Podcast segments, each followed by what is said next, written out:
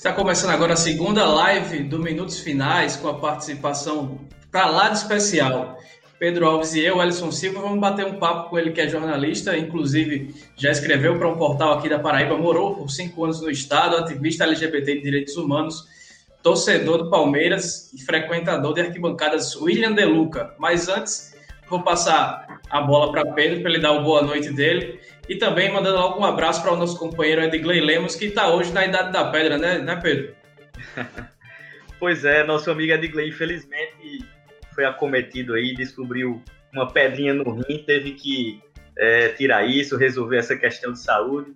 Mas está tudo bem com ele, a gente queria, claro, que ele estivesse aqui com a gente, mas está sempre em espírito nosso amigo Edgley, que faz parte aí desse projeto nosso do Minutos Finais. Primeiro, claro, agradecendo a disponibilidade do William De Luca, que é, a gente reconecta ele um pouquinho para Paraíba, o William que já trabalhou aqui. É, eu que sempre gostei muito de acompanhar o noticiário político, já conhecia ele. E vou fazer até um prelúdio rapidinho da minha relação com o William, é, que ele também não sabe. Claro, além dessa relação atual é, da questão de acompanhar ele pelos, pelo, pelos textos deles, pela rede social, pelo Twitter, é, ali, acho que entre 2010 e 2012, por ali, é, no trajeto que eu acho que ele vai lembrar, bancários, centro, centro da cidade, é, muitas vezes eu via ele no ônibus, né? E já sabia que era ele justamente por essa questão de acompanhar o noticiário da política. E via lendo, ele lendo um livro no ônibus. Só que eu, eu tive inveja danada porque eu nunca consegui, nunca consegui ler no ônibus, sabe, em movimento, que eu fico logo enjoado. E é um momento que é sempre bom ler, né? Um momento que quase a pessoa não tem quase nada para fazer. Então já via o William nessa época. É, ele tem alguns amigos como também comigo. Então é um prazer poder falar com ele, que agora está aí em São Paulo, fazendo uma militância importantíssima é, no centro do país, digamos assim. Então, prazer, viu, William, você estar aqui com a gente. Eu hoje tenho a sorte de ter um. um é, é, são duas coisas, né? Eu hoje leio em, em, um Kindle, né? Que é mais fácil de ler. E aqui em São Paulo eu fico um pouquinho mais de tempo no trânsito do que eu ficava aí na Paraíba, mas eu quero aproveitar para agradecer vocês dois é, ao podcast Minutos Finais pelo convite. Fico muito honrado de, ter, de ser lembrado por vocês. É, vim hoje, é, como eu vi que vocês estavam de vermelho, vim com uma homenagem à Paraíba, vim com a camisa do Campinense que eu ganhei quando eu estava aí. É, e eu ainda estou muito conectado com o estado, né? O meu pai mora na Paraíba ainda, é, tem muitos amigos aí, tem muita gente muito querida aí. E eu fico feliz, especialmente vocês tratarem sobre esse tema, né, sobre diversidade no futebol. É uma das pautas que é muito cara a mim é, e que eu sempre falo sobre, ainda é necessário falar sobre ela.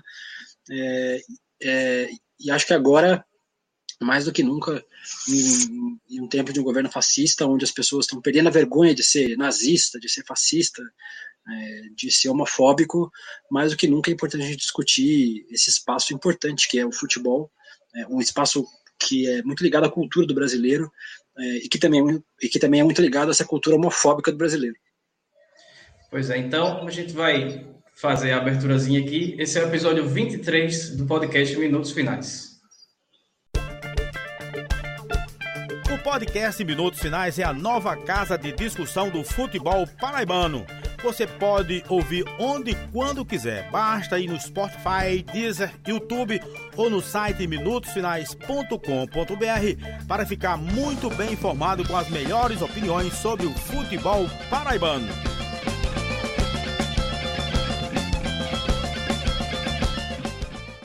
William, nem era o planejado, mas eu vou começar aqui com uma pergunta que chegou para você no, no Twitter é, para outra live, outra das várias lives que você participou hoje, que é do, do Pedro, que ele pergunta aqui: por que você gosta de futebol? Como gay, sempre me senti, sempre senti o futebol como imposição social aqui no Brasil. Eu era caçoado por não saber jogar, por não gostar, e até hoje me olham estranho por eu não ter time. De certo modo, a cultura do futebol oprime, por isso rejeito o esporte. E aí, como é que começou sua paixão pelo futebol? Como começou sua ligação com o esporte? E como foi que você é, se viu ao começar a, a, frequentar os estádios? Como é que você percebe esse tipo de ambiente?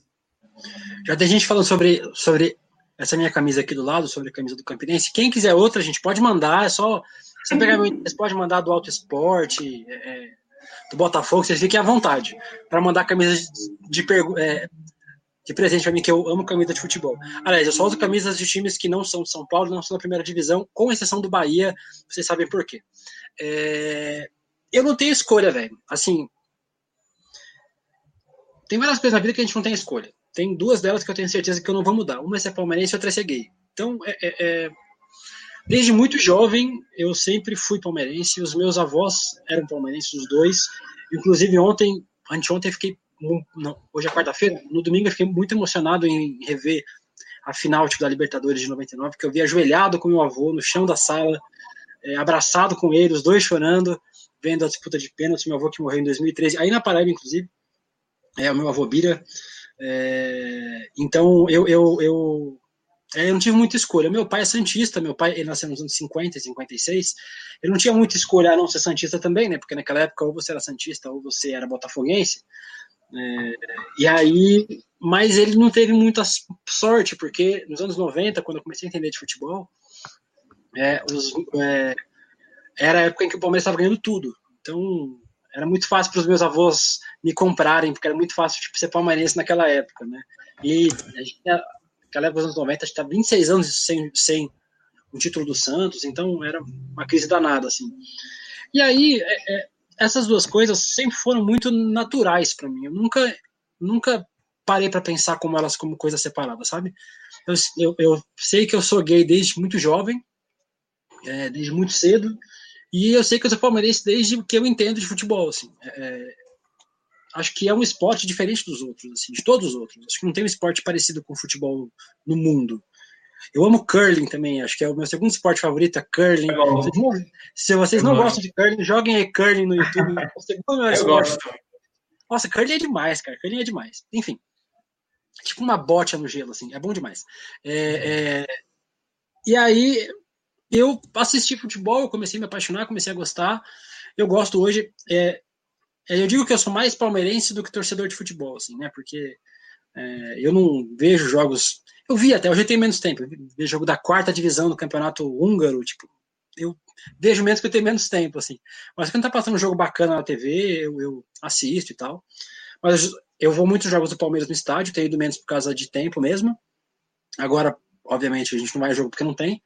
É, vejo todos os jogos na TV, tenho Premiere assinado.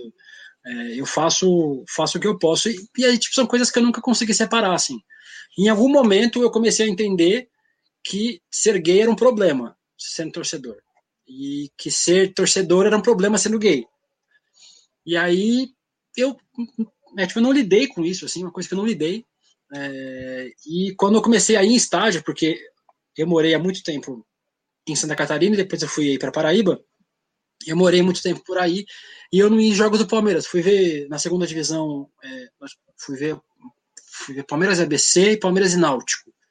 É, e aí, como tinham poucos clubes da região aí que eu podia ver jogos, eu fui nos que eu pude, assim. Mas quando eu vim para São Paulo de volta, eu passei aí sempre, com mais frequência e tal.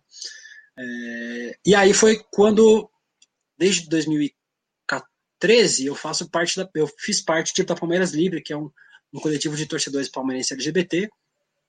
É, e a gente faz esse debate, mas aí eu comecei a, a, viver isso de forma mais profunda quando eu passei aí nos estádios. Assim. Isso é muito mais evidente, mas eu não vou adiantar a pauta de vocês, mas foi assim que, que, que essa minha história com o futebol ela começou.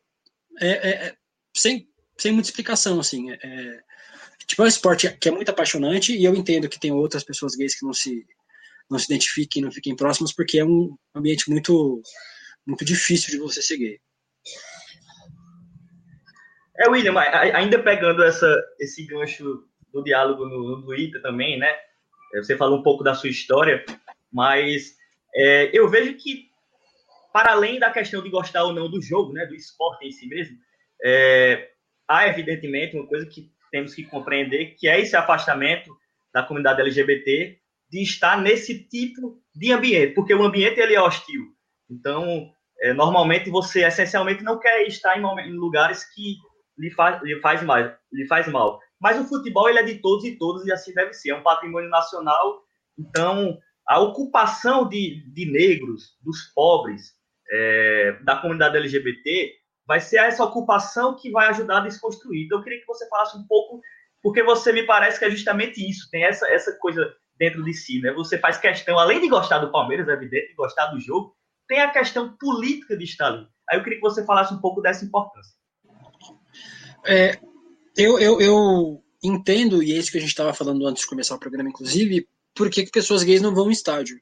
O mais doido é que elas vão no estádio. É, eu estou no Tinder aqui, por exemplo, aqui em São Paulo, vejo várias pessoas com camisa de futebol em estádio, Palmeiras, Corinthians, Santos, São Paulo. A gente pode estar no estádio, a gente não pode ser visível no estádio. Eu não tive problema nenhum no estádio até as pessoas me notarem, que é um episódio que acho que vocês devem trazer, não sei se, se, se vocês vão trazer, foi o tweet que eu fiz falando sobre o canto homofóbico da torcida do Palmeiras. Ganhou uma repercussão grande, porque já tinha muita gente que já me seguia. À noite eu estava dando entrevista para o UOL e para o Globo Esporte. No outro dia, meio-dia, eu estava no Globo Esporte ao vivo. Às duas da tarde, estava com o Casa Grande falando sobre intolerância, assim, tipo. Foi muito doido. E aí, com essa repercussão, obviamente, veio a homofobia, etc. 37 ameaças de agressão, morte, etc. Todas registradas. Mas é uma coisa que eu tô acostumado já. Vocês fizeram um cara feio, mas é uma coisa que eu já tô plenamente acostumado nesse uso de ativismo. É... A gente existe nesse espaço de futebol. Esse espaço é um espaço que a gente pertence, a gente está lá. Enquanto a gente não é visto. Mas a gente não tem um espaço de pertencimento efetivo. Quando a gente é visto, a gente sofre intolerância. Todos os casos que a gente tem famosos são assim. É... Existe uma espécie de construído masculino, um construto masculino dentro do futebol, que não é exatamente heterossexual. Ele é também é, é, meio primitivo, assim, sabe? É, se você for minimamente fora desse padrão, e aí eu cito vários jogadores que, que, que estão fora desse padrão, o Kaká, por exemplo, o Cristiano Ronaldo, por exemplo, é, o Raí, é, o, e o próprio Richarlison, né? Porque tem muita gente que fala que o Richarlison é gay, identidade é, é, sexual ela é auto-identitária, né? Você diz se você é ou não e eu não posso tirar você do armário por você. Então, é, ele diz que é hétero, a gente diz que ele é hétero, mas ainda assim ele sofre preconceito, sofreu preconceito a carreira inteira por não parecer ser o hétero que as pessoas esperam, que é o, o, o macho, o ogro, que bate nos outros, que xinga, etc. Isso faz com que as pessoas LGBT sejam, é, sejam elas não se elas não se sintam pertencentes a esse espaço. É, eu, eu, eu tenho como uma característica minha, não é uma qualidade, é um defeito, eu não sou tão afeminado quanto, quanto outros homens gays. Tem homens gays mais afeminados, menos afeminados, isso não é melhor ou pior. É, então eu tenho uma certa passabilidade né, dentro do estádio. Assim. Se eu boto a camisa, as pessoas me veem lá no meio, não tem nada de diferença. Eu uso essa pulseirinha desde sempre, mas não é, não é, não é nada que chame muita atenção. Assim. É, e aí, quando você não está nesse padrão, quando você é um homem afeminado, uma pessoa travesti ou transexual, é, uma mulher que seja mais é, que seja é, é menos feminina, né, que seja mais masculina, que tenha é, esses traços que as pessoas identificam como mais masculinos, é, a gente vê o preconceito. isso é muito, muito, muito claro, assim, porque esse espaço de futebol ele é um dos pilares da vida dessas pessoas. Então, se você tirar esse pilar de masculinidade dela, toda a estrutura dela fica frágil. Ali é o espaço onde ela reafirma essa masculinidade. Onde ela vai lá para xingar o juiz, para chamar a bandeirinha de gostosa, para passar a mão na bunda da mulher, para chamar de viado. Esse espaço é um espaço dele de pertencimento, é, dessa cultura. E se a gente tira um elemento dessa cultura, se eu falo, olha, agora pode entrar viado aqui, o cara fala, porra, mas isso é um lugar de macho. Daqui a pouco vai ter homem se beijando aqui. É, é, é já vai ter sapatão aqui. Então, é, é, é, esse, esse, esse espaço é um espaço muito, muito íntimo dessas pessoas, né? Quando você tira isso, você tira quase uma estrutura dela. Eu tô um pouco me fudendo, eu quero que elas fiquem sem estrutura mesmo, assim, vou no estádio, quero que outros homens gays, outras mulheres lésbicas, outros trans e travestis vão para os estádios, mas hoje eu não recomendo as pessoas irem assim por falta de segurança, né? Tem alguns casos no Brasil. Tem um amigo meu, o Yuri, vocês devem conhecer o Yuri, um torcedor do Cruzeiro, que foi tipo, é, tipo de mão dadas com o namorado no estádio, assim. É, não apanhou, mas foi muito xingado. A imagem dele rodou nos grupos de WhatsApp, no Facebook. Não, não, Ele quase foi, é, foi xingado na rua, foi, é, foi seguido tipo, depois do jogo e tal. Mas não aconteceu nada, assim. Mas ainda é um espaço muito violento. A gente ocupa ele mas eu não culpo ele de forma muito discreta. Sempre perguntam para mim, em entrevistas como essa que a gente está fazendo hoje, nesses bate-papos, é, se tem registro de homofobia no estádio. Eu falo, não, porque não tem gay no estádio, né? Aí, sei lá, tipo, eu, eu ir na Islândia e falar, tem muito episódio de racismo contra negro? Aqui os caras vão falar, não, porque não tem muitos negros lá, né? Então a gente não tem muito episódio de racismo. É, então esse espaço começa a ser ocupado. A gente tem hoje um coletivo. Nossa, eu estou muito adiantando a pauta de vocês. Vocês voltam depois, vocês me cortam, vocês fazem o que vocês quiserem, viu? Tranquilo, tranquilo. Falo que só porra. É, mesmo sendo minha terceira live de hoje.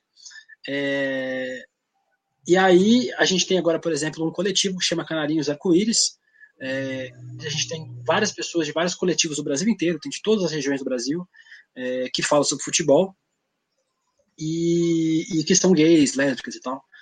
E aí a gente tem feito esse debate. É um espaço para se ocupar, assim. É, ainda está muito no começo esse debate. A gente teve muitos avanços nos últimos anos, com certeza, mas é um debate muito incipiente ainda, né? Então, é, hoje eu não posso ir de mão dada com meu namorado no estádio. Eu, eu não garanto a segurança dele.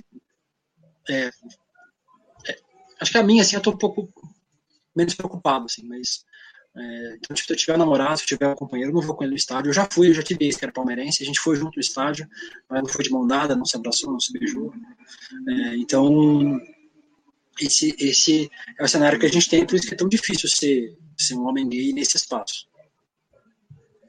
É, e trazendo essa, essa pauta da LGBT, LGBTfobia aqui para Paraíba, é, um dos principais motivos para a gente escolher como convidado, William, foi o que se passou aqui no dia 17 de maio, que é lembrado como o Dia Internacional da Luta contra a Homofobia, e que passou em branco para quase todos os clubes aqui no estado. É, mesmo com várias postagens de, de, de times de fora né, do cenário nacional, aqui só Auto Esporte, Confiança e Nacional de Patos, o nacional único da primeira divisão do estadual, que por coincidência tem um assessor de imprensa que é, é homossexual, fizeram menção ao dia.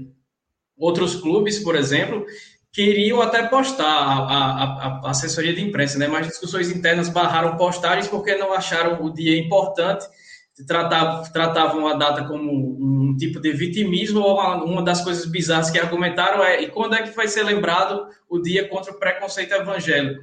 Então, como é que você vê essa questão LGBT mais dentro do futebol e o que é que acha do que dessa acho quase que uma tragédia que se passou por aqui? Ô, Ellison, o William caiu, já já ah, tá voltando aí. É, tá reconectando aqui. Já já ele volta. Acho que Beleza. Você, talvez tenha que fazer, refazer a pergunta. Mas Sim, por enquanto eu posso ler, ler, um pouquinho aí o que a galera falou, né? O papo já tá bom, mas o pessoal já tá passando por aqui, né? Ana Flávia Nóbrega reparou na camisa do Campinense, do William, antes, mesmo dele falar. O Edgley Lemos, nosso companheiro, é, que está em casa, na idade da pedra, mas está acompanhando. É, o William está de volta aí, a Dani Fechini, Iaco Lopes, Matheus Pessoa, é, o Diego Padilha, a Isabel Rodrigues também está acompanhando, o Matheus Pessoa, que disse que vai lhe dar a camisa do maior da Paraíba, o Botafogo, segundo ele, viu, William?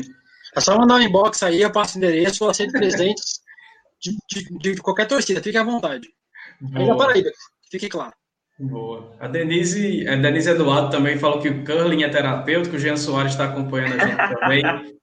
É, o Amaury Aquino falou que o Richarlison não conseguiu algo mais na carreira, é, como espaço no clube europeu, por, muito por causa do preconceito, já que tinha é, futebol para isso. O Seresteiro Zé Freitas, se você não conhece, eu, eu indico, está fazendo várias serestas aí nessa época de isolamento social. Para quem gosta de tomar uma cervejinha e está ouvindo um bregão, é uma dica muito boa.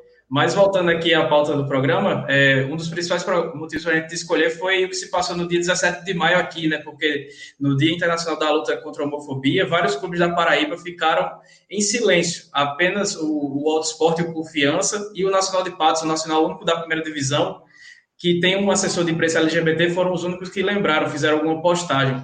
É, é, por outro lado, outros times né, que, que, não, que ficaram em silêncio, algumas discussões internas para o motivo da omissão foi tiveram até argumentos bizarros como quando é que vão fazer uma postagem lembrando do dia contra o pré, do dia do preconceito contra o evangelho então é, você já falou um pouco a respeito sobre isso é, do, do movimento LGBT dentro do futebol que tenta ser escanteado mas eu queria que você falasse um pouco mais e como é que você enxerga o posicionamento de clubes por exemplo é, na data como 17 de maio Ah, eu achei que, é, que eu mandar é, se não ia ter do dia, de, do dia do orgulho hétero, mas pelo menos foi do dia do orgulho evangélico. É, é, simples, porque não morrem evangélicos por serem evangélicos no Brasil. Essa é a resposta mais importante. Assim. Ah, mas tem evangélico que morre no Irã. Ok, uma pauta bacana para o Irã, né? Aqui para o Brasil a gente precisa falar sobre coisas que têm a ver com a nossa realidade, né? É, eu não posso falar sobre morte de focas no Brasil, porque não tem foca no Brasil, né? Então tem que falar sobre o que acontece aqui. Quem morre aqui é viado, quem morre aqui é viado, é sapatão, é travesti, é esse que morre no Brasil. E é por isso que a gente tem o Dia Internacional de Combate à Homofobia, porque isso é uma realidade, não é uma ficção, não é uma, não é uma ideologia, não é nada desse tipo, é uma realidade. A gente morre todos os dias no Brasil, aos milhares. É, a gente morre, é, morre um LGBT a cada 26 horas no Brasil. Isso dados do ano passado. Os dados são muito subestimados, são dados muito, é, muito menores do que a realidade realmente se apresenta, porque tem muito LGBT que morre e não tem registro sobre morte é, relacionada à LGBTfobia. Em relação a esse dia, esse dia é muito importante, é, vamos dar um pouco de história para as pessoas. Quem não sabe, esse dia foi o dia que a OMS retirou a homossexualidade da lista de distúrbios. Até então, a homossexualidade era considerada um distúrbio sexual. Com a transexualidade ainda é considerado que é uma das lutas do movimento trans para despatologização. É, e aí esse dia é muito importante, é dia mundial que virou é, é um dia aqui no Brasil em 2010, no governo do presidente Lula, e a gente desde então faz ações, inclusive passou sem nenhuma ação do governo federal, contrariando a lei que diz que criou esse dia que o governo tinha que fazer ações relacionadas ao dia. É, eu fiquei muito surpreso, o Palmeiras se posicionou, eu fiquei relativamente chocado, assim. Mas o Palmeiras ele tem buscado se afastar um pouco desse, desse, desse, desse lugar fascista, assim. Acho que ele entendeu que o barco virou e meio que está tentando te deixar passar. Assim. É, no dia do orgulho LGBT do ano passado, pa... é muito doido isso. É, além de não postar nada, o Palmeiras fez um post é, é dizendo assim: é, o dia da família palestra. Aí botou um monte de casal hétero, assim, sabe? Não sei se foi uma pessoa que só fez tipo, sem querer, sabe? Mas que foi muito ruim pro dia ou foi realmente de propósito. Eu vejo que os clubes têm muito a avançar, cara. É, é, esse debate ele é muito incipiente na maioria dos clubes. É, eu vou citar a única exceção do Brasil, que é o Bahia. O Bahia faz isso institucionalmente. Ele educa os atletas contra a homofobia, educa a torcida contra a homofobia, e não só contra isso, contra várias pautas. Eu tenho um grande amigo, inclusive entrevistei ele segunda-feira é, lá, lá, no 247, que é o Onan Rudá, inclusive é uma outra dica de entrevista para vocês. Ele é, é, um dos coordenadores da torcida LGBT Tricolor, torcida do Bahia. Eu fui para Salvador lá no final do ano passado, conheci é, esse movimento que eles fazem é, lá na Bahia, junto com o clube, inclusive, é, com o Thiago César, que é um assessor da presidência, que tem feito esse trampo maravilhoso lá, cara. E aí, com exceção do Bahia, os outros clubes engatinham, assim. É, é, outros já fazem isso há algum tempo. É, já fazem. É, é, como é que eu posso dizer?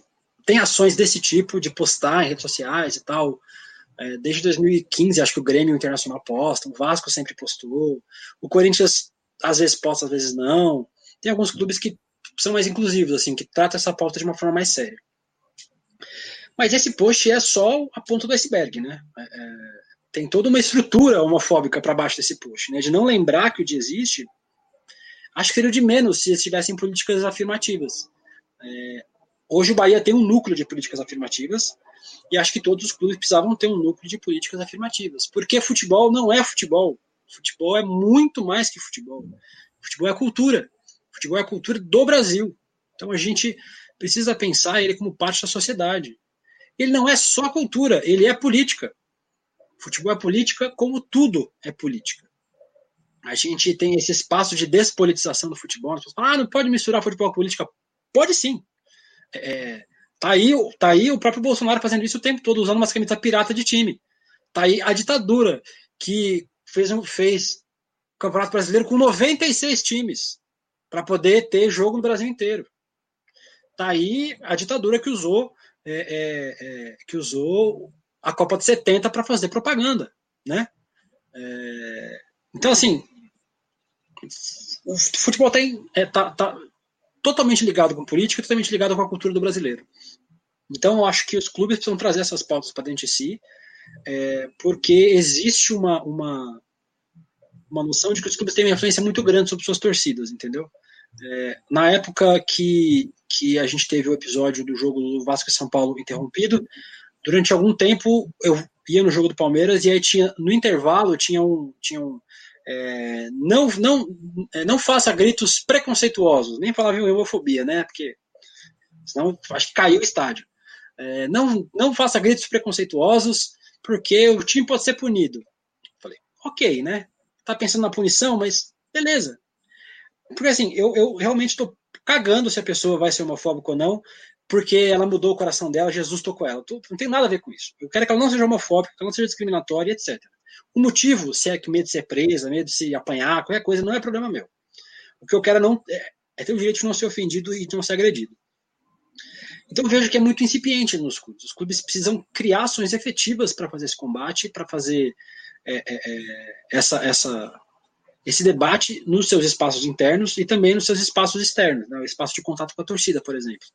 É, não, não se posicionar, por exemplo, quando alguém da torcida é, é homofóbico, quando você tem uma, uma, é, uma, sei lá, uma agressão homofóbica, uma ameaça homofóbica, é, por exemplo, na época lá daquele lance, o jogo, o jogo entre Palmeiras e São Paulo, São Paulo postou, me deu retweet, falou que era contra a homofobia. Depois eles apagaram, que viram que ia pegar mal, não sei o quê, né?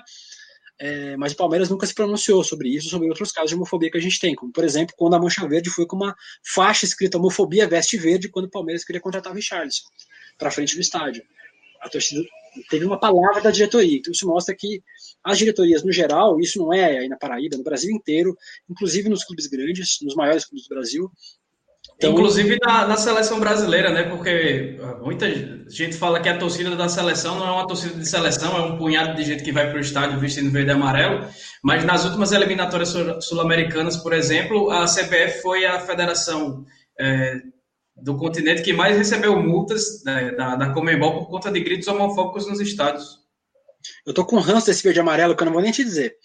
É, é, mas é, eu tenho duas camisas de seleção, uma da Argentina e uma do Uruguai, só para exemplificar. É, mas isso quase fechou a CBF, né? Uma multa de 30 mil reais. Meu Deus! A CBF ficou sem papel higiênico, eu acho, porque 30 mil reais, imagina. Acho que, acho que o México foi punido também em 30 mil dólares, sei lá, tipo. Né? Tipo, é punição para inglês ver. Assim, se você fala, ó, você vai pagar 10 milhões de reais, irmão. Aí o cara fala, opa, talvez eu tenha que fazer alguma coisa. Vai, vai, fechar, vai fechar o próximo jogo, por exemplo, que aí aqueles ingressos super caros. Pronto. É, Faz assim, Suspensões, ó. né? Impactos maiores, futebolísticos. Inclusive. Nós vamos fechar o estádio, vamos botar só viado da torcida. Olha que, olha que boa. Não sei, uma, uma ideia. Fica a dica aí para as federações nas punições. Tá só viado. É, é, assim, é uma punição de porra nenhuma, né? Uma punição pra bonito, assim. É, é, é, ou você tira ponto dos clubes, ou você rebaixa clube, ou você faz 10 jogos com portão fechado, não vai resolver nada. É, é, porque eu, eu creio, e aí talvez eu esteja adiantando a pauta de novo, que vocês podem estar aí uma futura pergunta dizendo, mas e a solução para o problema? Eu vou trazer agora a solução. Vocês acham outra pergunta aí? problema de vocês. é, a punição é importante. Eu defendo, por exemplo, o projeto que criminaliza a homofobia. Tem um entendimento do STF hoje, mas não tem um projeto de lei. Precisa ter. Mas a punição, cara, é o. É o, é, é o como é que eu posso dizer? É, é, é, o que aconteceu depois da morte. Entendeu? Ah, a pessoa foi assassinada por homofobia. Nós vamos lá e punir a pessoa por, por, porque ela fez um homicídio com um agravante de homofobia, né? Com um qualificador. Mas aí eu preciso evitar que a pessoa morra. Isso, que é o mais importante, né? Eu preciso evitar que a pessoa apanhe, que ela seja, que ela sofra bullying na escola, que ela seja agredida na rua. E aí, só tem um jeito, cara, é educação. Ou você educa para a diversidade, e a gente não pode tratar o futebol como uma ilha, a gente não vai ter um futebol sem homofobia se tiver um povo homofóbico. Né? Tipo, a gente vai ter um futebol sem racismo se não tiver um povo que não seja racista. Né? É, é a gente precisa combater essas intolerâncias, essas opressões estruturais no campo das estruturas. Ou seja, tem que educar pela diversidade a partir da primeira infância. Não, Bolsonaro, não é mostrar pinto e vagina na escola, é falar uma sobre madeira de piroca. Isso, não é entregar madeira de piroca na escola. É falar com as crianças de acordo com suas capacidades cognitivas, como a gente fala sobre todos os assuntos, né? Ah, você vai falar sobre morte com uma criança de 5 anos. Como é que você vai falar? Você vai falar o seu pai morreu. Foda-se. Não, né? Você vai tratar o tema dentro da compreensão da É criança. uma, uma educação sistemática, né?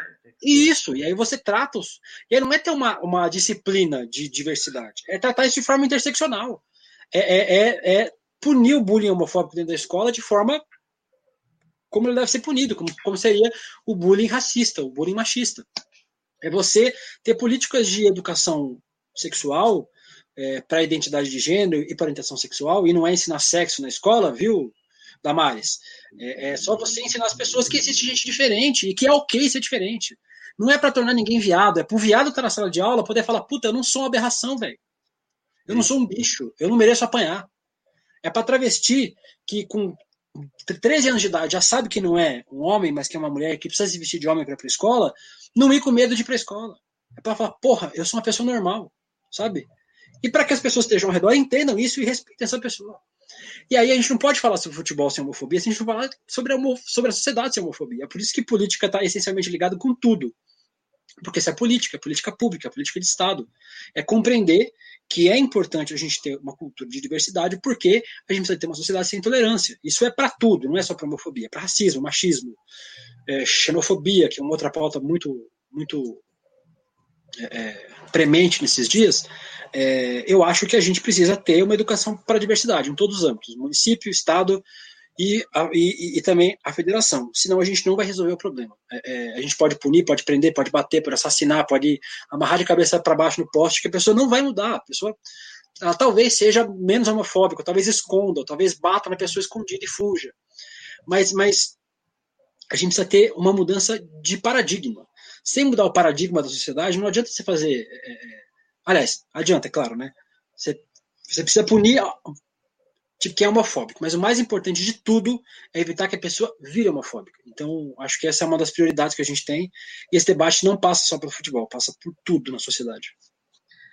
É, esse debate ele, ele, ele é até maior também no sentido do, da questão penal, né? Como se a, a penalidade resolvesse. Não é, não é bem assim, né? Isso é só uma parte da, da de toda a estrutura social que deveria ser mais eficiente para que não chegasse nesse ponto. Né? Então, muito, muito bem observado aí, William. É, eu queria aproveitar, lembrando que o William, além de jornalista, tudo que já o Elson falou. É bonito também, pode lembrar.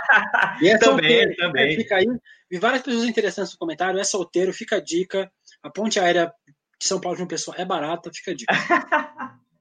está, está, o coração está, está livre, né? 100%.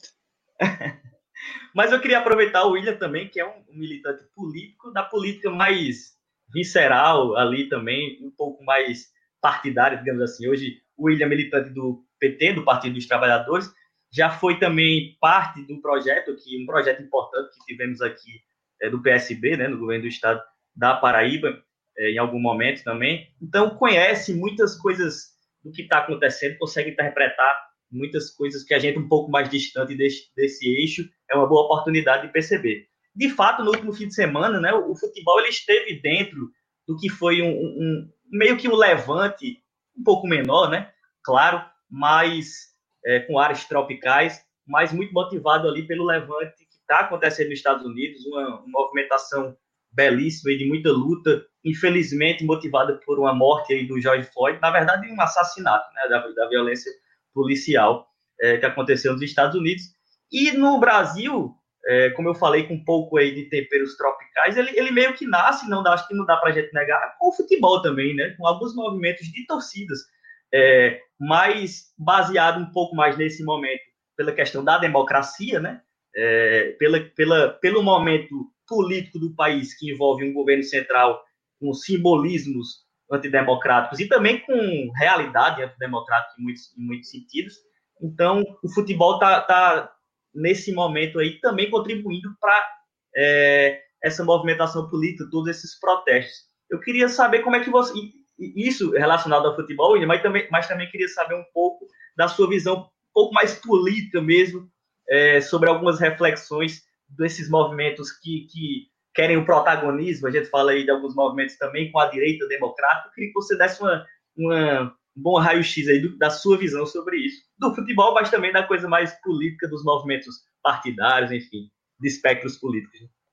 E a gente tem mais quanto tempo? Mais duas horas para falar sobre isso? É, eu, eu, desculpa, desculpa.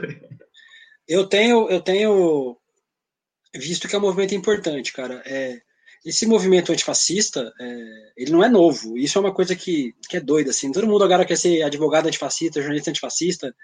É, pessoal, não é assim, tá? Não é só botar o nome. A Xuxa postou ontem o negócio. Brasileiros antifascistas. Aí nem de esquerda, nem de direita, nem de centro. Antifascista. Amiga, não é assim que a banda toca. Eu queria dizer isso pra você. Anote. Não é assim que a banda toca. Xuxa que está nos acompanhando. Isso. Anote isso, anote certeza. Isso. Sasha, manda para sua mãe essa mensagem. É, a gente tem um movimento político antigo, que é o um movimento antifascista, é, que tem suas pautas próprias. Aqui em São Paulo a gente tem a P16, que é o movimento do Palmeiras antifascista. Tem no Brasil inteiro, todos os clubes quase têm. É, e eu acho importante que isso seja destacado. Não é um movimento novo, oportunista, que surgiu agora é, como a democracia corintiana, são movimentos antigos, e movimentos que já têm suas pautas, seus, suas proposições, e obviamente são movimentos de esquerda, não são movimentos nem de centro nem de direita, são de esquerda mesmo. É, e aí as pessoas disseram, ah, não, essas torcidas estão na rua, não é o, não são os partidos. Amigo, vai ver que, que, que alinhamento político estão essas pessoas, né, que estavam na rua, né? Não é gente que votou na Moedo, não é gente que votou no Bolsonaro, não é gente que votou no Alckmin. É, e, e... O Arroedo que parece que venceu o segundo turno nesse momento no país. Ele ganhou isso. Ele venceu, né? O primeiro e o segundo. Foi uma fraude, na verdade. Ele ganhou os dois turnos. Teve 85% dos votos. É... e assim a gente despolitiza a pauta, sabe? É, não, é uma luta antifa, não é uma luta política. Não, é uma luta política. A gente quer derrubar o Bolsonaro porque ele é um fascista canalha desgraçado. É, porque ele é homofóbico, machista, racista. Digas de passagem, a gente diz isso desde 96, sei lá né, que ele é tudo isso, ele nunca negou, nunca escondeu, nunca mudou e sempre foi a mesma pessoa. A gente está lá para derrubar ele, e é para derrubar para a gente construir um, um, projeto progressista e democrático. E aí, agora falando para além das torcidas, eu, eu sou muito a favor da gente construir frentes amplas é, democráticas. É, hoje, inclusive, eu estava em outra discussão, porque minha vida é baseada em discussões no Twitter, vocês devem acompanhar. É, eu disse que tem gente querendo criar frentes amplas sem, sem grupos específicos, sem partidos, sem tal. Eu acho que frente política é uma coisa, frente eleitoral é uma coisa. Projeto político eleitoral você constrói na eleição. Você constrói antes dela e toca durante o processo eleitoral. É debate. Antes de você te decidir nome, ah, não, o candidato não pode ser do PT, não pode ser do PSOL, não pode ser do PDT. Não, velho, você precisa discutir o projeto. Você discute o projeto, depois você discute quem é o nome, né? E aí, é, é, obviamente, que apesar das pessoas acharem que não, mas quem tem mais capital político bate mais no bumbo, né? É, é, assim, não adianta falar... política, né? É, não adianta falar, ó, é, eu, é, o, é, eu, você e o Pedro, a gente vai fazer uma sociedade, eu entro com um real e cada um de vocês entra com mil e a gente manda igual. Não é assim que funciona, né? A gente tem proporções políticas. Eu não posso chamar o PCO do mesmo tamanho do PT. O PCO é um partido de luta, etc. Tem milhares de restrições, mas sei lá, assim, tipo, eu não posso tratar o PCB do mesmo tamanho que o PSOL. O PSOL é maior que o PCB. posso tratar o PDT do tamanho que tem o, o UP, é a unidade, como, como chama?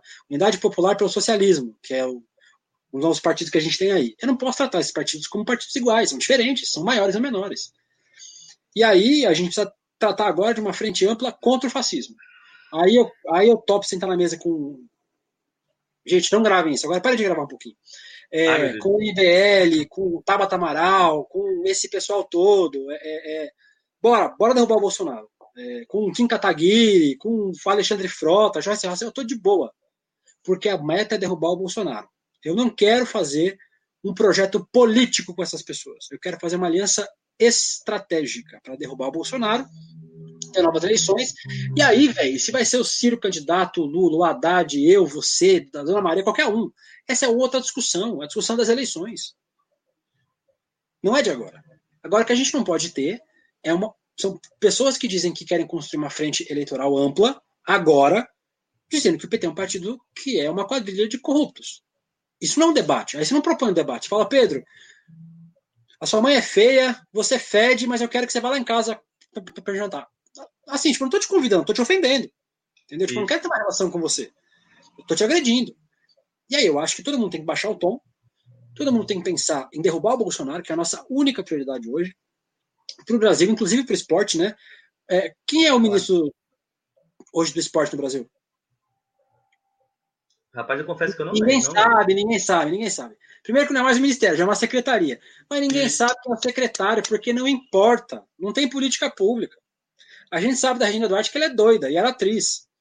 A gente sabe do, do, do, do sei lá, do, do, desse homem aí da, da como é o nome? Sérgio Camargo da, da Palmares, que o cara é negro e racista, tipo. Mas a gente, tá, a gente tem ideia de quem seja o secretário nacional de esporte. Isso, isso é uma coisa importante, né? Saber quem é o cara, a gente não sabe. Claro. O que, que ele está fazendo. É, então, é, é, a gente precisa derrubar esse governo, porque esse governo é um atraso para o país. É um governo genocida, um governo assassino, racista, machista, homofóbico, tudo que a gente sabe que o Bolsonaro é, é um governo que, que se submete às vontades estrangeiras, né? Não é um governo que faz uma política altiva e soberana, política pública externa principalmente. E aí, velho, nas eleições a gente decide eleição. Quem vai ser candidato, se vai ser o PT, se vai ser o PDT, se vai ser o PSOL. Eu acho que agora a única prioridade é essa. É a prioridade de derrubar Bolsonaro. Todos os outros debates são debates secundários. Eu acho que as pessoas têm feito muito política com o fígado. Eu, eu, eu gosto de fazer política com a cabeça. Eu gosto de ser estratégico no que eu faço.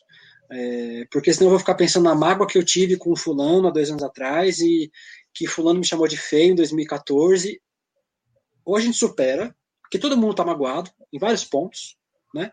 Ou a gente só vai voltar para trás. É, eu topo essa conversa, inclusive uma conversa política eleitoral, talvez, com o centro, com a centro-esquerda, com a centro-direita, pensando em 2022, mas através de um programa, um programa político que as pessoas se comprometam a seguir. E aí a gente toca o barco, porque não adianta a gente pensar é, é em um projeto político agora se a gente não tem nem ideia se vai ter eleição em 2022. Então, assim, acho, acho muito temerário a gente ter esse adianto no debate enquanto a gente tem um fascista no poder.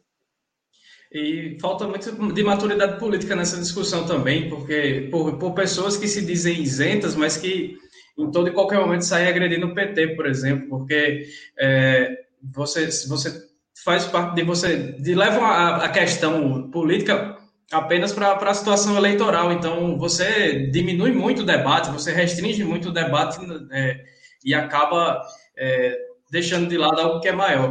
Mas partindo aqui sobre, sobre o, a, a, pauta aqui do, do programa... É, Não é mais política a pauta? Não? É também. Vamos continuar na política.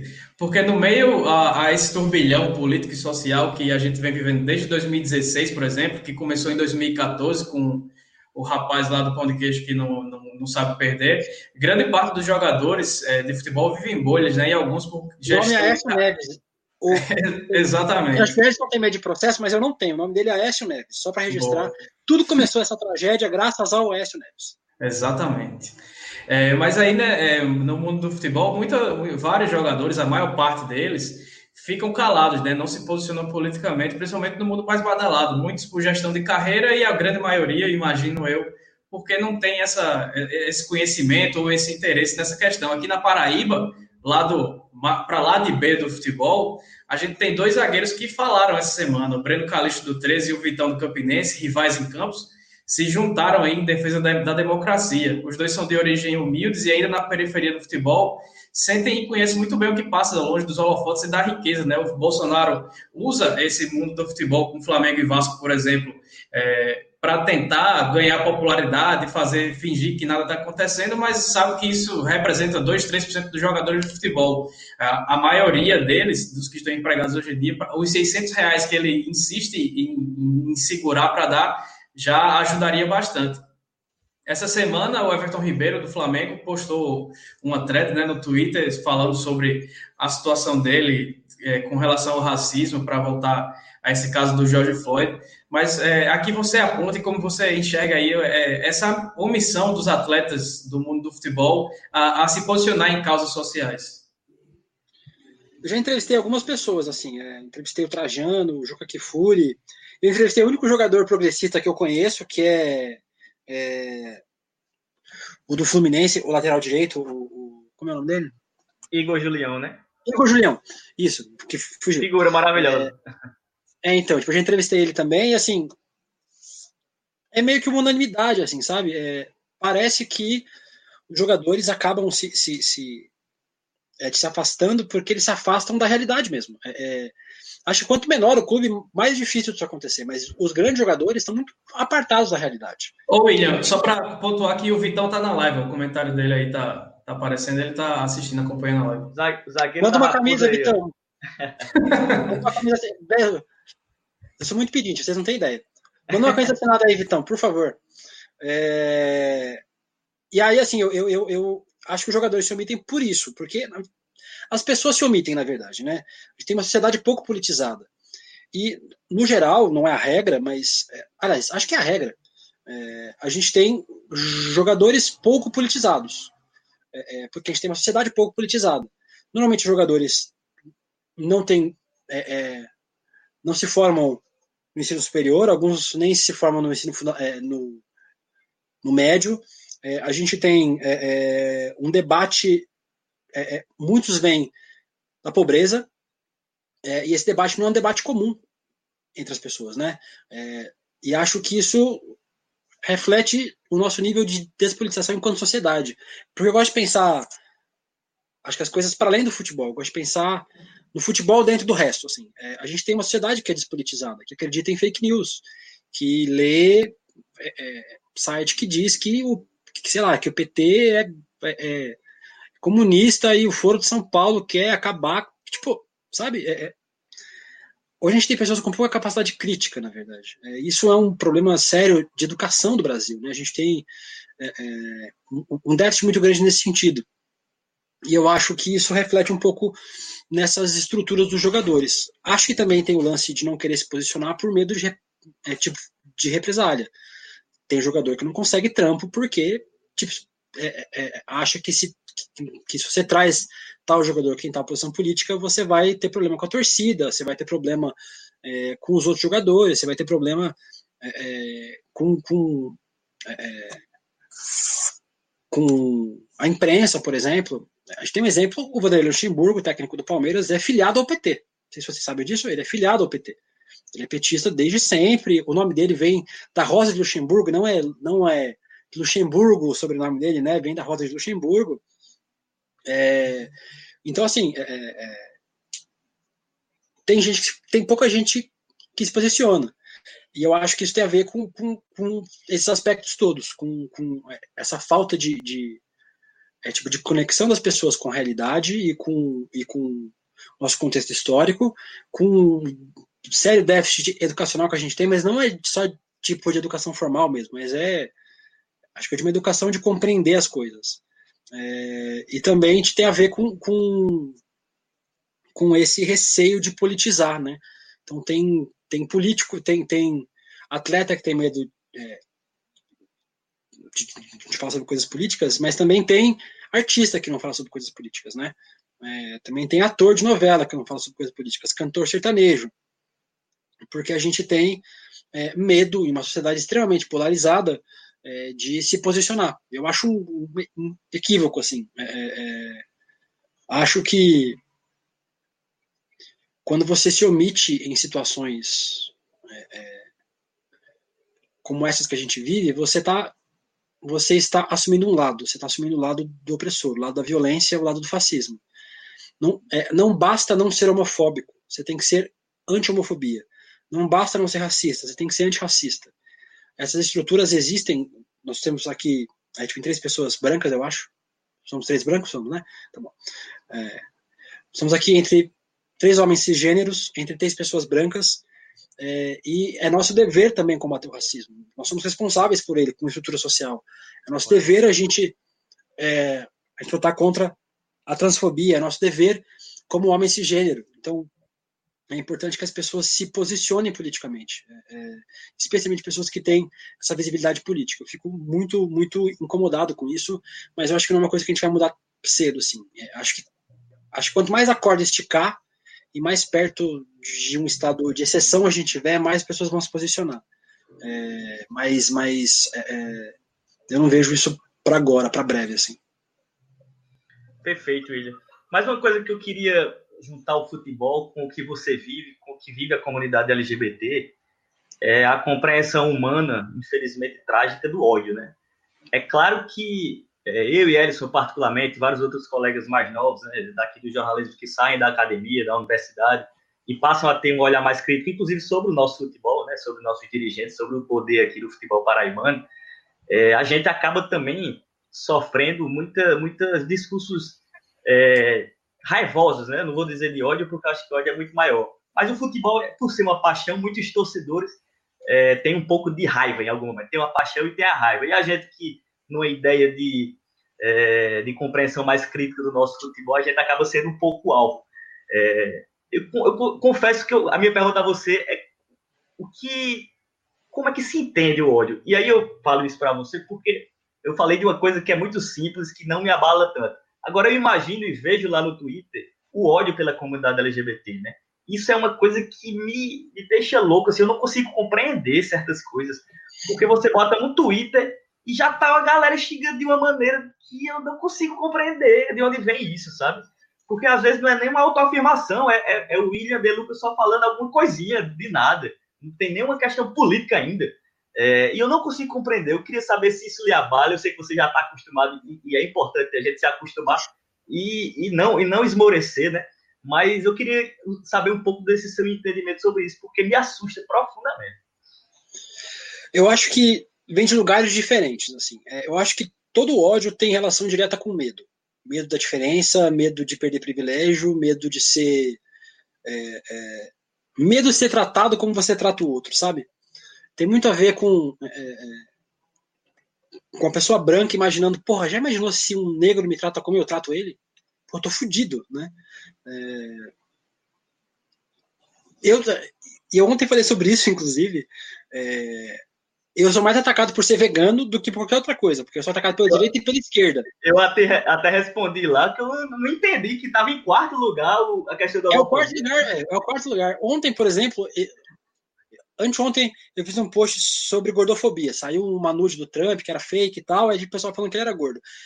Porque eu, aí em João Pessoa, inclusive, eu ainda estava mais gordo, eu aqui em São Paulo fiz uma cirurgia bariátrica, perdi 50 e poucos quilos. E, mas ainda tem esse lugar de fala, né? Eu vivi isso pessoalmente. Então, aí gente me printou, foi me xingar, já vi no WhatsApp, porque eu falei sobre gordofobia. Então, pela ordem, eu apoio mais por ser vegano, gordo, de esquerda e gay. Existe um entendimento, mais ou menos, de que pelo menos na esquerda a gente não é mais homofóbico, né? a gente tenta pelo menos não ser. É... Mas em relação à homofobia especificamente, tem, um, tem relação com o que eu já falei com vocês sobre a ideia do macho construído. É, é, e aí, a gente parte de um lugar comum. Vocês estão assistindo, por favor, não reproduzam isso, em nome do Senhor. É um ateu pedir em nome do Senhor, então é muito importante. Quando você vê uma pessoa homofóbica, não diga, ah, esse aí deve ser viado. Não. Não é esse o problema. A homofobia uhum. não é problema dos gays, é problema dos héteros. Nós não ganhamos nada com isso. Um homem gay que se faz de hétero sofre pra caralho. Ele não ganha um real com isso. Não ganha porra nenhuma. Ele ganha sofrimento, ganha, ganha depressão, ganha visibilidade, ganha um monte de problema. Quem lucra com isso são os heterossexuais. Quem lucra com emprego que deixou de ser do viado é o hétero.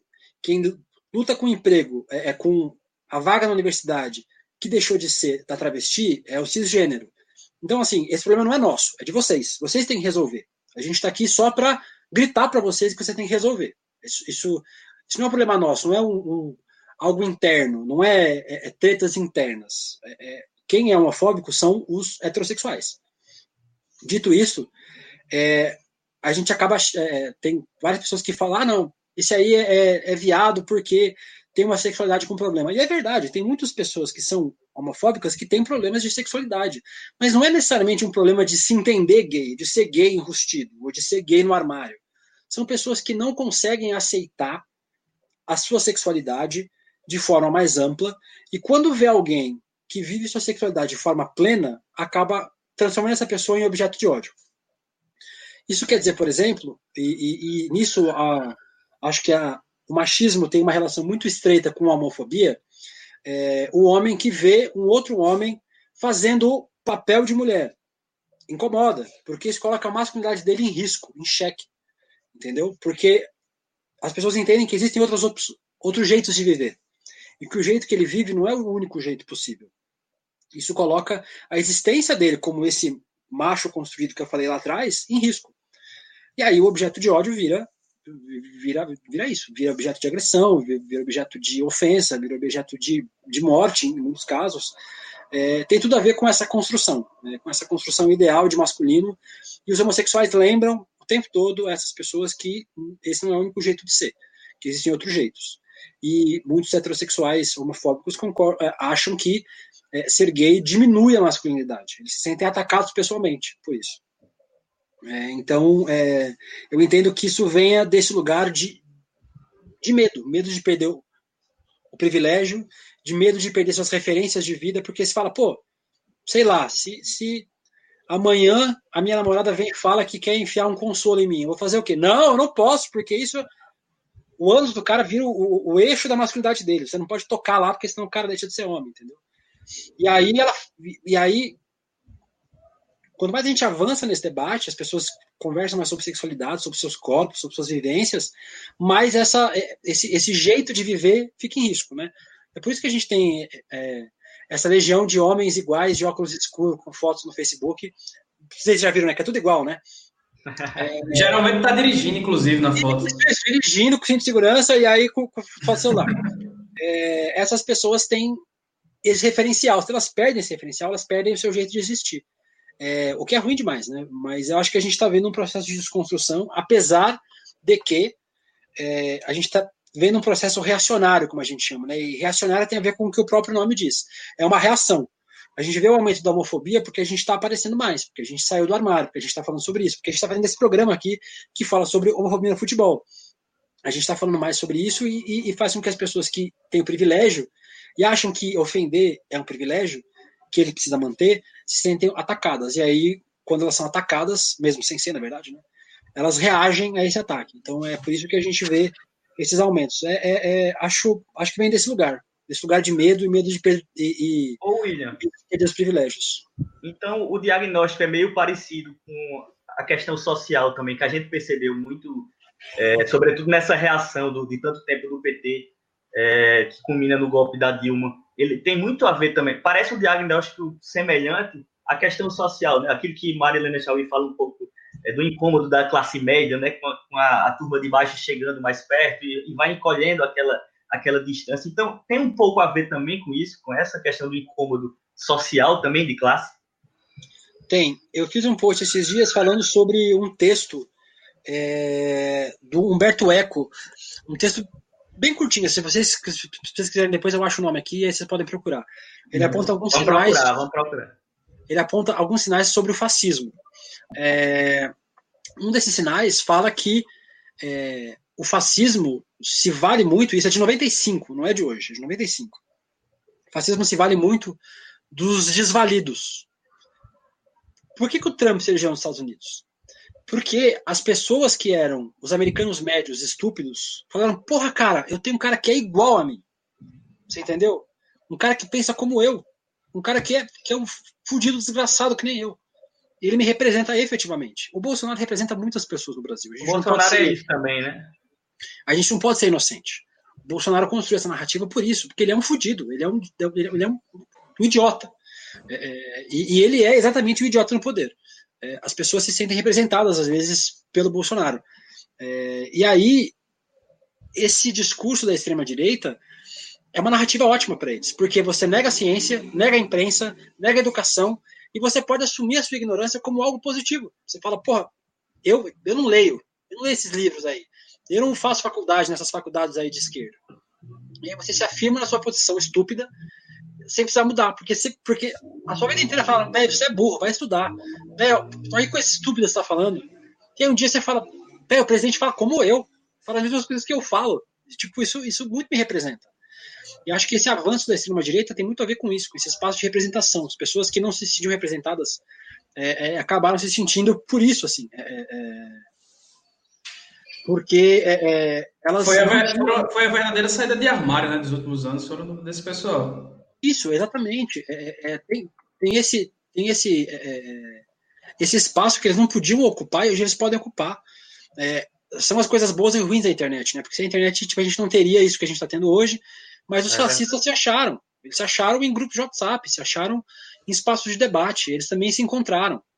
É, chama, cadê o texto do Humberto Eco? Cadê o nome do texto? Chama Los 14 Sintomas do Fascismo Eterno. Sintomas, os 14 Sintomas do Fascismo Eterno, que ele chama de urfascismo. É, e, e, um desses sintomas é esse que, que eu falei, é, que tem repulsa ao modernismo, é, à ciência e tal, é o apelo aos precarizados e frustrados. Então, é, eles apelam aos frustrados sexuais, aos, é, aos intolerantes, é, é, a todo esse tipo de gente que é frustrada. E aí você tem um, um, uma ascensão da frustração ao poder, que é o que a gente tem hoje com o Bolsonaro. É, é, isso só. É uma elite frustrada porque perdeu privilégio, porque teve que andar de avião junto com o pobre, porque o aeroporto virou uma rodoviária, porque eu fui para Nova York e encontrei o porteiro do meu prédio de Nova York. É isso, é uma elite frustrada. Uma elite uhum. frustrada, golpista, é, que, que abraçou o fascismo por ódio a pobre, por ódio à ascensão social. E aí achou. E a negro, a gay, né? A, a todo, todas as vendas. E aí você toma tudo. É, achou é, é, esse, esse, esse momento de falar, pô, agora a gente está no poder, agora a gente está, sabe?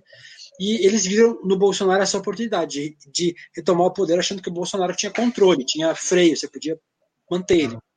E elas estão vendo que isso não é possível. É, é quase que o, o pessoal que se, se, se, sentia atacado apenas por outras pessoas tem um, um pouco mais de espaço na, na sociedade, né? Gente que sempre se acostumou a estar do lado opressor por ver coisas que não gostava e que não, não fazem bem ao, ao caráter que já é bem pequenininho, acabam se sentindo meio que ameaçadas. Ou ele, a gente já passou da, da uma hora de live e aí a gente vai partir para a parte final, até para porque você tem outra para participar daqui a Às pouco. Às nove e meia ainda, hoje o dia tá longo.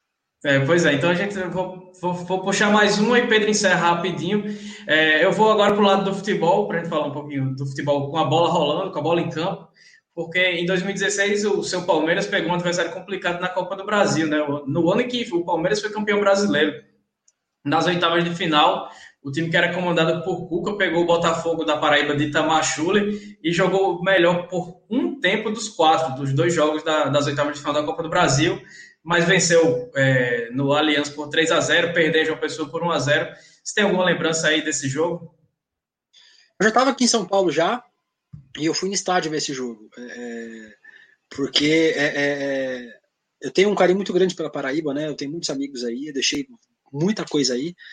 E, e, é isso que você falou. Foi é, nesse ano foi um ano difícil para o Palmeiras, na verdade, né? O Belo jogou bem em São Paulo, hein? O Belo jogou bem lá também. Isso, jogou, jogou bem. Jogou bem. Mas a gente sabe futebol, que jogar bonito não, é futebol de bola na rede, né, meu amigo? Porque o, o que classifica o time é a bola na rede, é ganhar o jogo e tal. mas eu, tenho, mas eu tenho um carinho muito ó, é, grande pelo Botafogo, pelo Campinense e aí pelos times da Paraíba. É, e foi bom ver aqui um time paraibano jogando bem futebol, é, pessoalmente. Aí, ó, é, é já começou o chororô, já começou o chororô. Chora não, chora não. Já faz muito tempo, pessoal, faz muito tempo. É, e é bom sempre ver isso acontecendo. É, eu fiquei muito feliz quando o Campinense e o Botafogo estavam na Série B. É, e eu espero que o futebol da Paraíba possa, possa ter dias melhores novamente e possa, quem sabe, chegar na Série A. E, e vai ser um prazer muito grande ver jogo entre Palmeiras e Botafogo aqui em São Paulo, entre Palmeiras e Campinense. Espero que os times da Paraíba, entre o 13, que os times da Paraíba é, é, voltem a se estruturar e possam alçar voos maiores no futebol brasileiro, porque quanto mais diversidade a gente tem no futebol, quanto mais gente mais estados a gente tem representados, mais a gente tem um campeonato brasileiro de verdade, né? Isso não é exatamente o que acontece hoje, mas espero que volte a acontecer.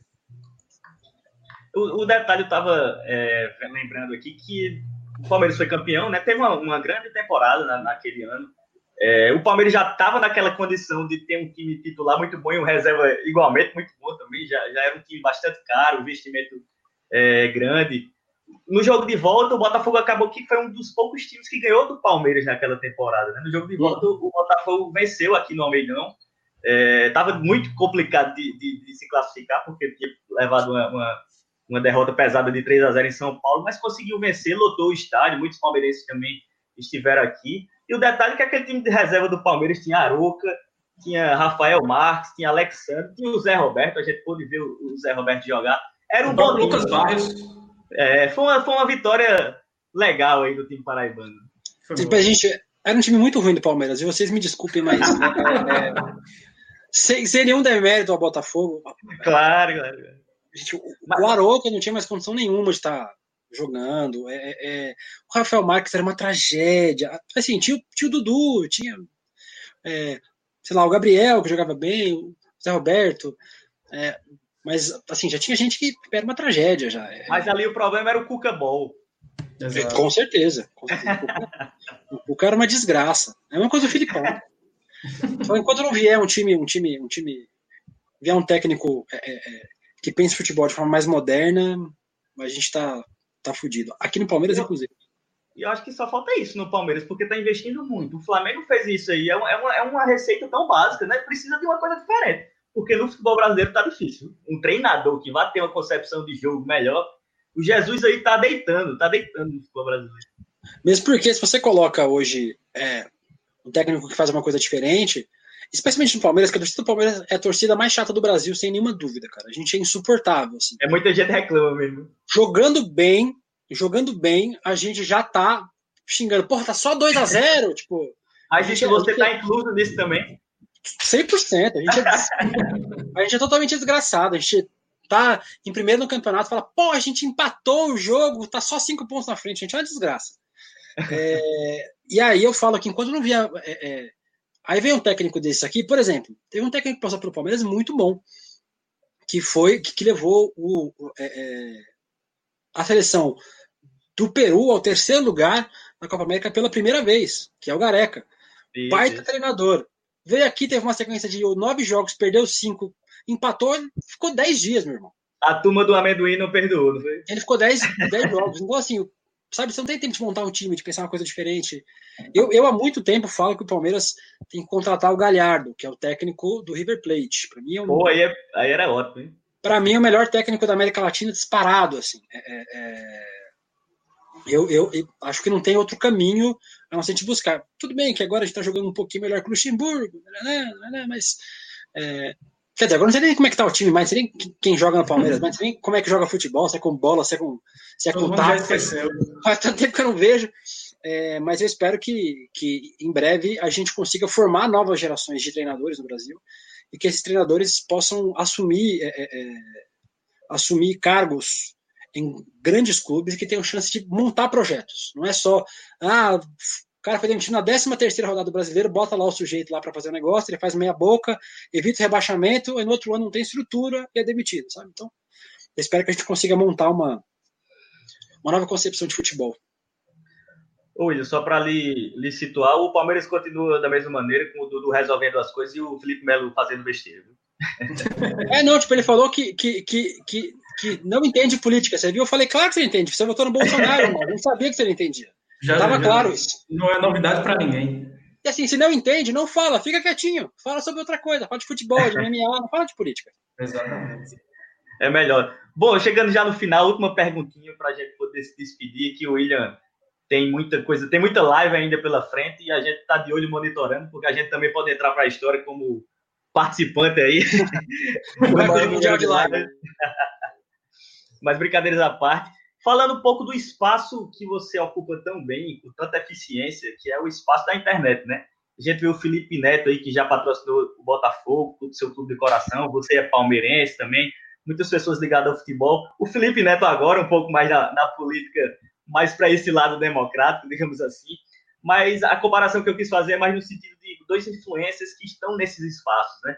Eu queria. A gente tem na esquerda muito esse debate da coisa. Não, é rua sempre, temos que estar na rua, que conversar besteira na internet, nada. Vamos, vamos é, só para a rua. Mas esse é o espaço que eles estão vencendo. Acho que a comunicação à esquerda está perdendo geral, inclusive. E você é uma dessas pessoas que tenta virar o jogo, né, para trazer para a linguagem do futebol. Então eu queria saber qual é o que, é que você acha da importância desse espaço é, na internet que a esquerda deve estar, o progressismo deve estar, é, os democratas, né, de uma maneira geral? Então, tipo, a esquerda é uma tragédia, né? É... Não só nas redes sociais, a comunicação da esquerda é muito ruim. É... Acho que os governos Lula e Dilma tiveram grandes falhas, grandes defeitos, e a comunicação é certamente um desses defeitos. Sei lá, você tem o Bolsa Família, cara. Assim, obviamente você não precisa é, é, é nem fazer propaganda política, é você fazer uma propaganda de gestão.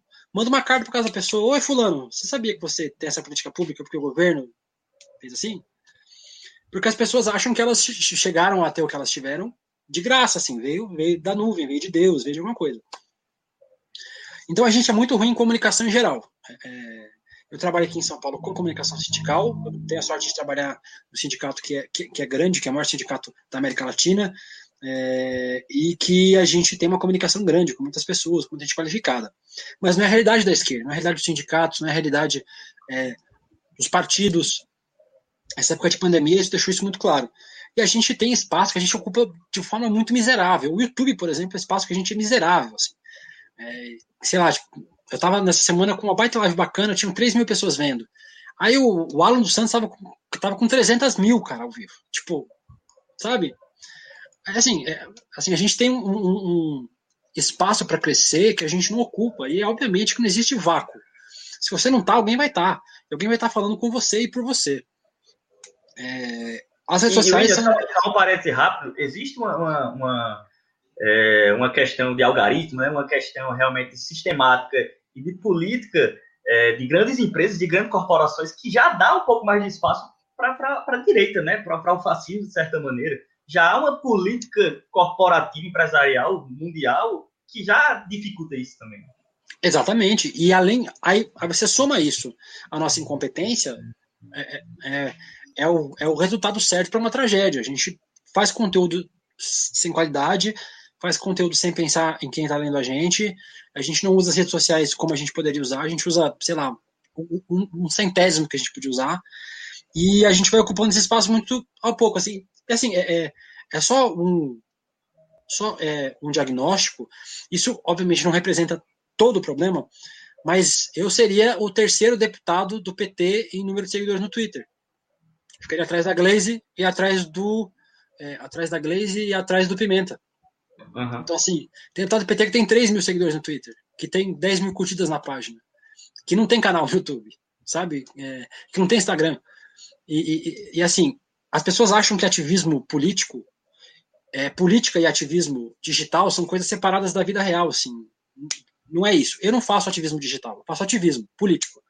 Eu uso os espaços digitais para fazer meu ativismo. Mas ele não termina aqui, ele vai para a rua comigo, vai para os espaços que eu ocupo.